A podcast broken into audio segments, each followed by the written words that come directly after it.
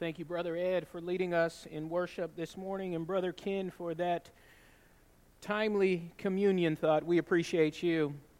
So, I've got a long sermon prepared and a short sermon prepared. Which one do you want? Don't answer that. Don't answer that. Don't, don't answer that.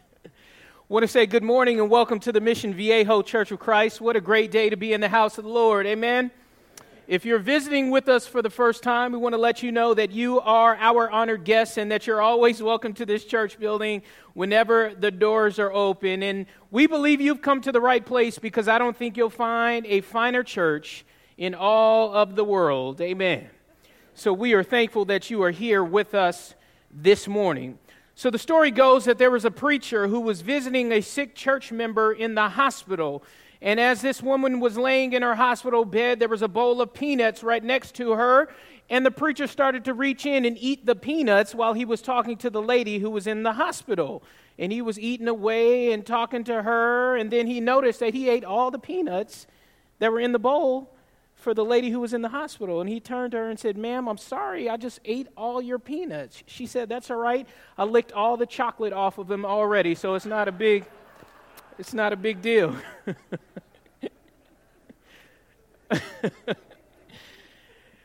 you know, the moral of the story is people don't care if you eat their peanuts, they just want to know that you care about them. Amen? So, in order to advance the borders of the kingdom and to grow the church, we have to be very intentional in our efforts to love one another. And I think Vacation Bible School was a really good example of that with our 50 plus volunteers and our 45 registered kids. We came out and we did some really, really fun work this, this Vacation Bible School by canvassing various communities. We've given you tasks and things of that nature, and it paid off. And I'm so, so proud of our church for their willingness to take a risk and to try something different this year with Vacation Bible School. And because of that, it got me thinking about this theme, this theme of summer outreach, right? We've got a few more weeks before school starts. Praise the Lord, hallelujah, if you're a parent. No, I'm just joking. We, have got a few more weeks before, uh, before school starts. So, with the time that we have on our hands, I think it'd be proper for us to really think through this process of how do we reach people uh, during this time of year. Want to look at a couple of passages of Scripture this morning to really kind of flesh out this idea, and then the message will be yours. The first passage of Scripture is found in Acts chapter 20 and verse number 24. And I really appreciate this text. And by the way, in your bulletin this morning, you have a sermon outline. You can take that out and follow along with us and fill out some of the principles that are highlighted in red this morning. The scripture says in Acts chapter 20 in verse number 24, however, I consider my life worth nothing to me. My only aim is to finish the race and complete the task the Lord Jesus has given me the task of testifying to the good news of God's grace. You see, Paul was fresh off of having to deal with an uproar, and really, Acts chapter 19 and 20, there was a big uproar that was happening in Ephesus, and it was caused by a man by the name of Demetrius. If you look at back at your Bibles, Demetrius was a man who was an idol maker. He was able to take metal and fashion it into an idol. And Paul came preaching the good news of Christianity, and people were converting to Christianity and no longer needed idols, right? So this man, Demetrius, was super upset and caused an uproar in Ephesus because he was losing money while people were turning to Christianity. Later on, we read that Paul goes into Troas and was preaching a very, very long sermon, and a guy fell asleep and fell out of the window. Do you remember that guy's name? His name was Eutychus, right? So if Paul couldn't even pe- keep people awake, I'm, I'm not too bothered, okay, this morning if you get a little dozy. But this guy fell out of the window named Eutychus. You remember? And Paul went up to him and revived him. He came back to life, right? Just a caution don't fall asleep during the sermon. Amen. And then we continue on to chapter 20, and we see Paul give a farewell to the Ephesian elders because he said he probably wouldn't see them again before he died. And I love his message to them, and this is what he says in Acts chapter 20 and verse number 24. And thinking about all this and the experiences that he had, I consider my life worth nothing to me. And the only thing that was important to him was to make sure that he was able to testify about the good news of Jesus Christ. I wonder if we feel the same way this morning. Is our whole purpose and reason for existence to testify about what God has done for us in our lives? I don't know. I would hope and pray and think that all of us would have this same heart, the same intention in mind. Look, the very reason that I'm here in the world today, the flesh today, with the time that I have, is to make sure that I tell somebody about Jesus. But I think sometimes we fall short of this and we lose sight of this because Satan is good at what he does. You see, I believe all of us have a powerful testimony that needs to be shared with other people. And I think this morning that we'll look through a couple of passages of Scripture that will help us really try to figure out how to do this, this, this difficult job, this difficult task of testifying about what God has done for us in our lives. If God has done something for you and He's blessed you in tremendous ways, you ought to tell people about that. Because our God is good and He's worthy of praise. Mark chapter 12 and verse number 31 says this the second is this love your neighbor as yourself. There is no commandment greater than these.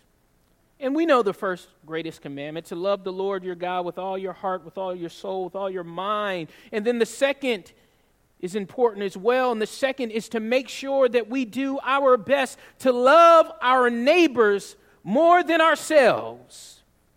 And that's hard to do sometimes. I saw my nosy neighbor at Target the other day. I, just bear with me. Yes, I called him nosy. Forgive me, okay?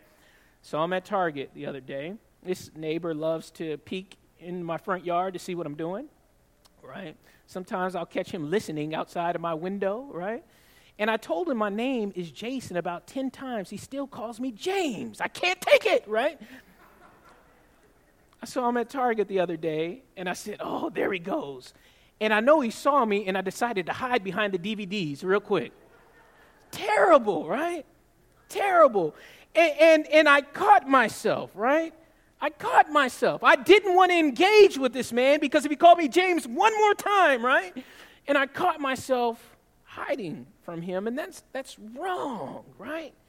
That's completely and utterly wrong. But what it got me thinking about is look, all of us, we struggle sometimes with this principle or this idea of loving our neighbors because people are messy and difficult. Amen. And this is a hard task, and sometimes we become so calloused and jaded that we want nothing to do with our neighbors.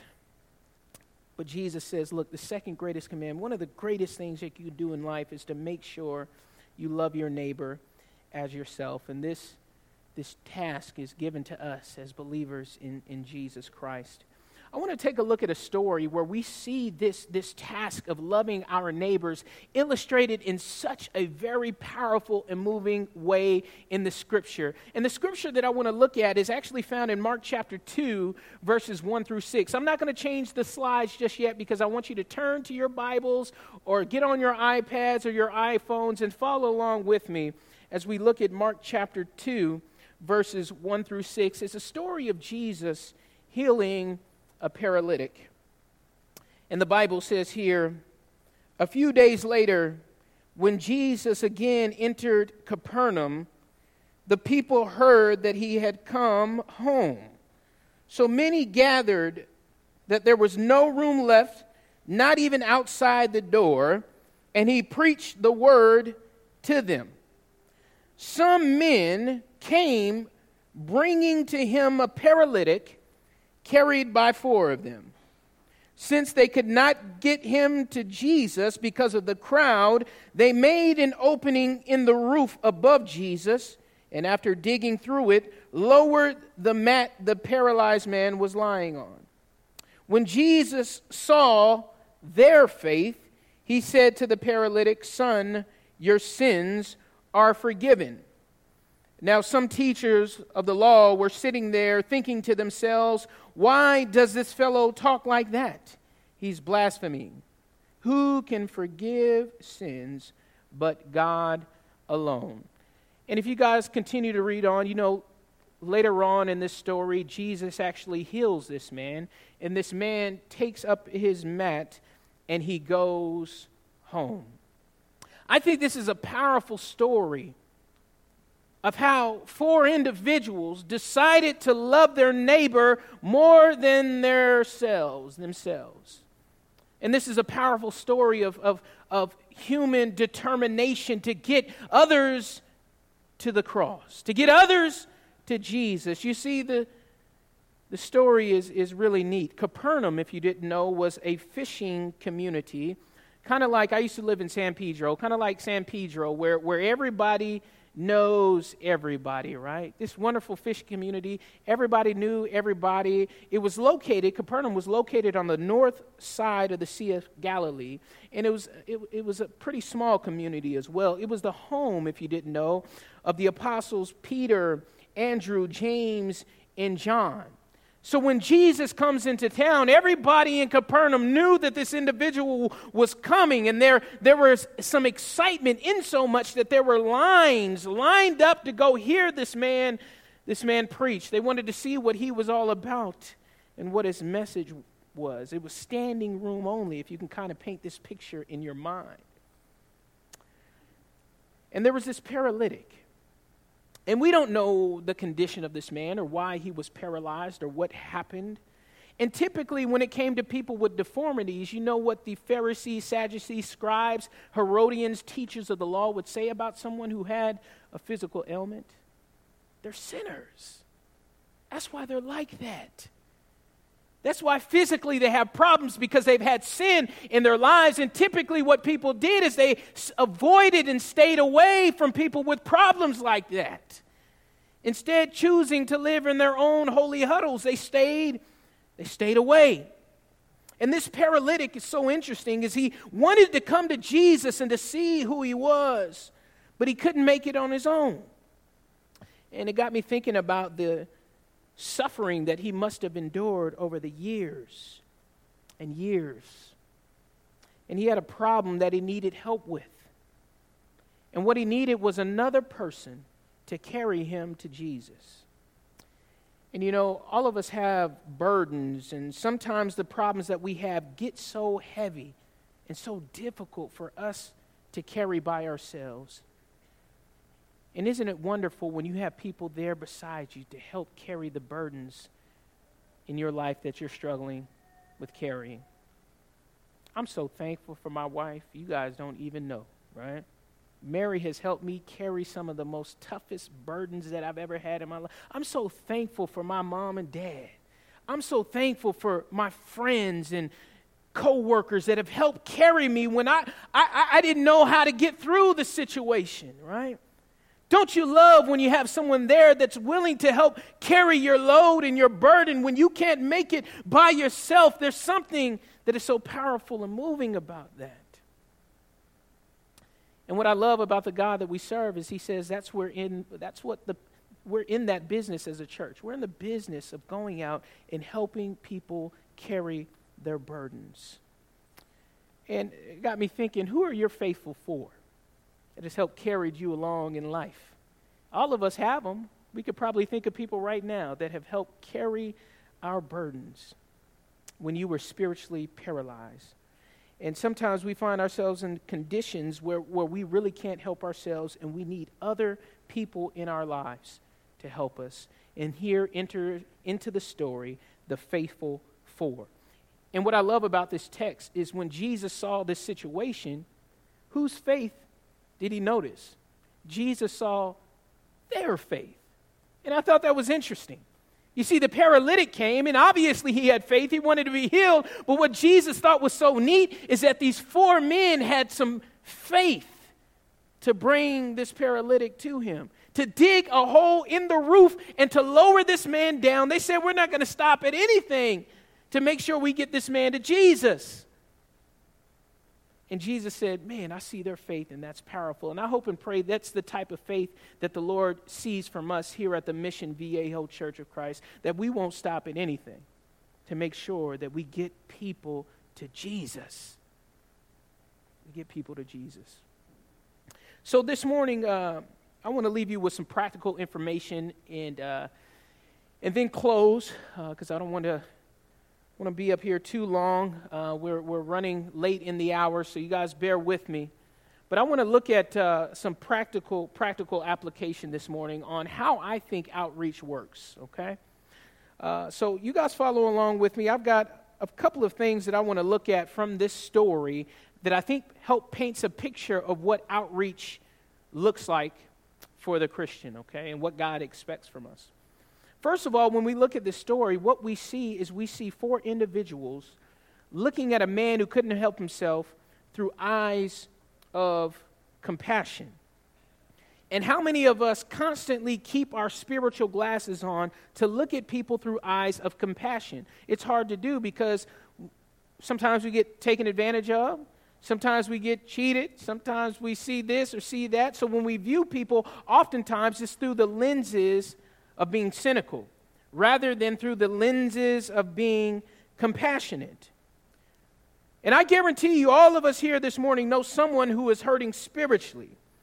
We have family members, friends, co workers, and people we meet in passing who are struggling and they're spiritually paralyzed with whatever they're going through. Maybe it's lack of joy, anxiety, fear, depression, anger, marital problems, problems raising their children, financial difficulty, etc., etc. There are people that are going through stuff. You see, when I first, I'm going to be transparent. When I first moved to South Orange County, I said, I've reached the promised land, right? Some of you guys felt that way too. I was living in San Pedro, right? San Pedro, South LA, right? And, and, problems everywhere. They're just all over the place, right? Right outside of Long Beach. That's where I was living, right? And then when I saw Orange County, you know, when you drive the 405 and you leave LA and enter into Orange County, you're like, oh, right? The, the roads open up. You see Disneyland. You're like, this is the promised land, right? Man, I finally made it, right? and then you get down here and you're like, man, nobody has any problems down here until you get to know people, amen and then you realize that there's people with problems everywhere. Some just mask it better than others. But if we put our spiritual glasses on, we know that everybody needs Jesus. Everybody. And we've got to make sure that we view people through the eyes of compassion. And that's been a steep learning curve that I've been kind of understanding over my time of living down in this region.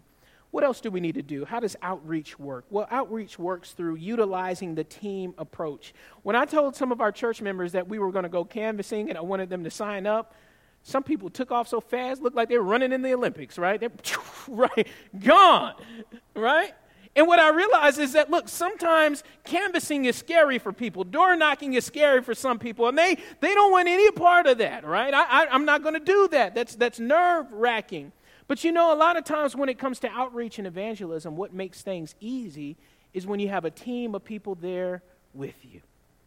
So as we went canvassing, um, you know, a couple weekends ago, I said to our team, let's make sure we go out in twos. Brian goes rogue and goes by himself because that's the type of spirit that he has. But anyway, I said, let's make sure we go in twos or threes. And guess what? It made the process of talking to people and encountering people much easier, didn't it? That fear was gone. And I think that's why Jesus uses this strategy oftentimes. He says, Go in twos.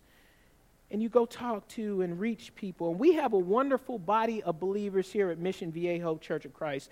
We have a wonderful group of people here. And I think you should be excited about inviting your neighbors, coworkers, and friends to this church. I think you should be excited about it, right? And if you're not excited about it, I would say, well, what, what's causing us from being excited about it? And I think we need to get into the habit of inviting people into this spiritual journey that we're on so that they can meet Jesus.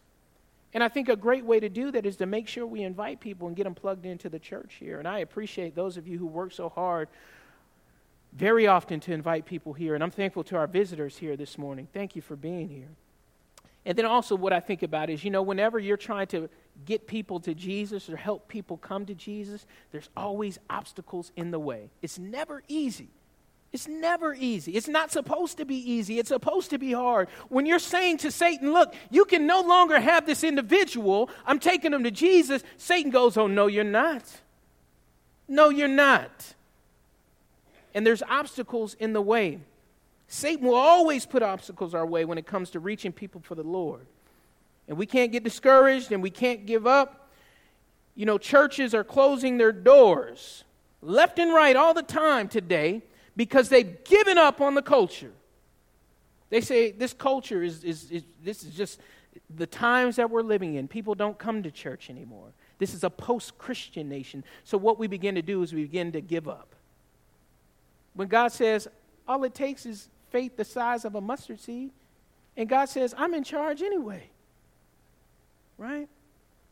So we got to make sure we're in the business of overcoming these obstacles and hurdles that come our way. And then lastly, we need to praise God for the transformation. You know, we're all guilty of sin, and there is nothing that we can do to save ourselves.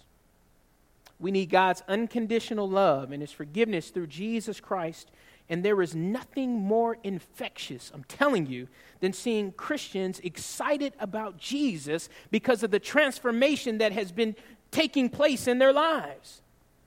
But I think sometimes we lose sight of our salvation. We forgot the joy of our salvation, right? It's amazing to see Christians when they first become Christians live out their lives. They're so excited because they said, I've been carrying this weight and this sin for so long, and Jesus came and He took it away. And I'm so excited, and I'm so thankful, and I'm so, so blessed. And sometimes we lose that. So we've got to continually praise God for the transformation that we see in our lives and in the lives of other people. But sometimes we act like the lady who was bit by the rabid dog. You heard that story, right? No, you hadn't. Oh, let me tell you the story. There was a lady who got bit by a dog, and she went into the doctor's office, and the doctor said, Ma'am, I've got some really bad news for you. You have rabies, and you're going to die. And she said, Oh, no. So he said, You better get your affairs in order.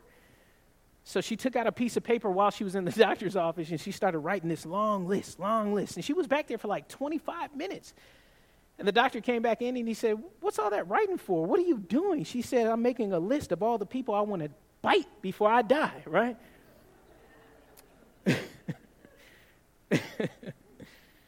you know, the thing about death when it comes to the Christian is we don't have to worry.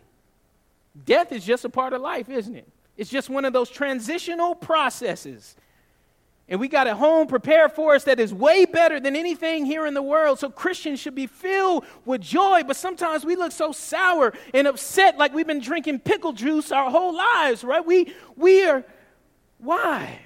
We should have this joy, a sense of peace and confidence about us. So when people encounter us, they go, man, that person is so different. I want what they have.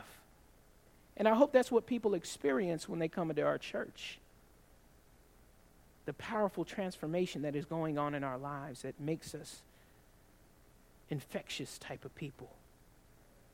And then lastly, as we close this morning, I always want to give you some practical application, okay? Practical application.